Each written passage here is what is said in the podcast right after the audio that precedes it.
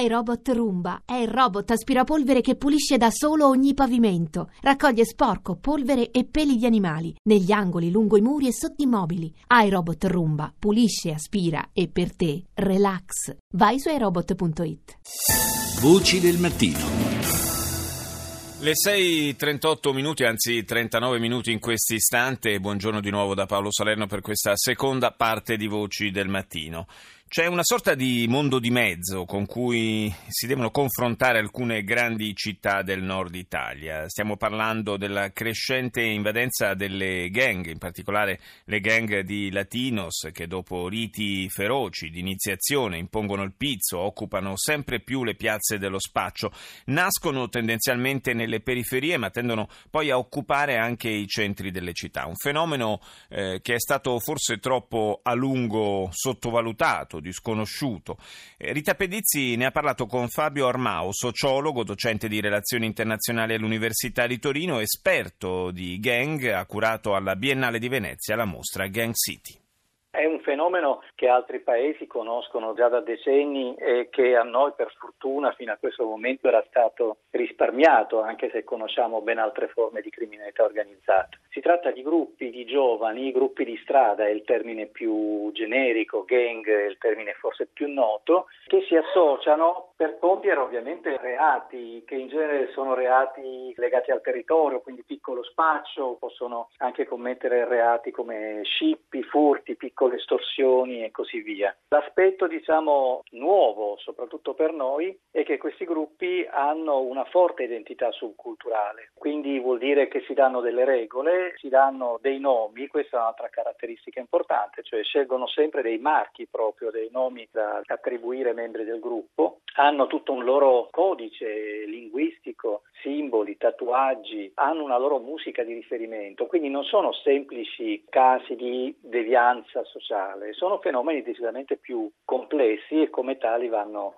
studiati e analizzati. La violenza che impongono è all'interno delle comunità da cui provengono? La violenza eh, è una violenza intanto che impongono ai propri stessi membri. In questo senso, quasi tutte queste gang introducono di avere i propri riti di iniziazione. Per essere affiliati, per entrare a far parte di questi gruppi, bisogna superare un rito che in genere per i maschi consiste in un pestaggio più o meno lungo da parte dei compagni di questa nuova gang. Per le ragazze si tratta molto spesso di veri e propri stupri di gruppo che segnano l'ingresso della giovane appunto all'interno della gang. Quindi la violenza segna proprio tutte le fasi di queste gang, compreso la fase di inizio. Dopodiché l'altro aspetto è la violenza deve essere poi utilizzata nelle relazioni con le altre gang per il controllo del territorio. Questi gruppi competono per il controllo di strade, di pezzi di quartiere ma poi molto spesso, per esempio, ai nuovi associati viene chiesto di esercitare la violenza anche nei confronti di cittadini ignari, perché fa parte anche questo delle prove che insomma devono superare. Questo vale per moltissime gang,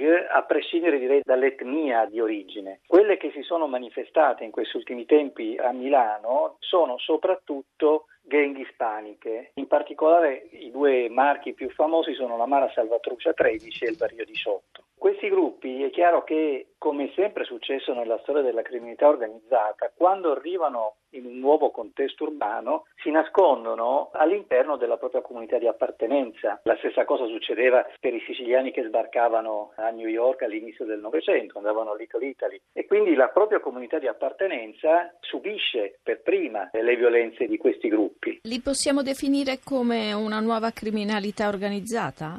Realtà non è così nuova perché per esempio negli Stati Uniti questo fenomeno è presente ed è studiato dagli anni 50 del secolo scorso. Noi in Italia non avevamo conosciuto questo tipo di gruppi probabilmente perché i nostri processi di urbanizzazione si sono svolti secondo modalità diverse, per cui il ghetto urbano come è conosciuto e studiato nelle città americane da noi per fortuna non esiste. Quindi da noi sono arrivati recentemente, ma per esempio sono già presenti da tempo in altre città europee, penso alla Spagna, Madrid e Barcellona, ma persino su una città come Londra c'è una letteratura abbastanza consolidata oramai sulla presenza delle gang. Tornando all'Italia, c'è un'idea di quanti siano gli affiliati a queste gang? No, allora io penso che le, le, singole questure di alcune città come possono essere Milano, Torino, Genova possano avere una stima dei giovani che in qualche modo si identificano, fanno parte di questi gruppi. Questa stima però è abbastanza volatile anche perché i ritmi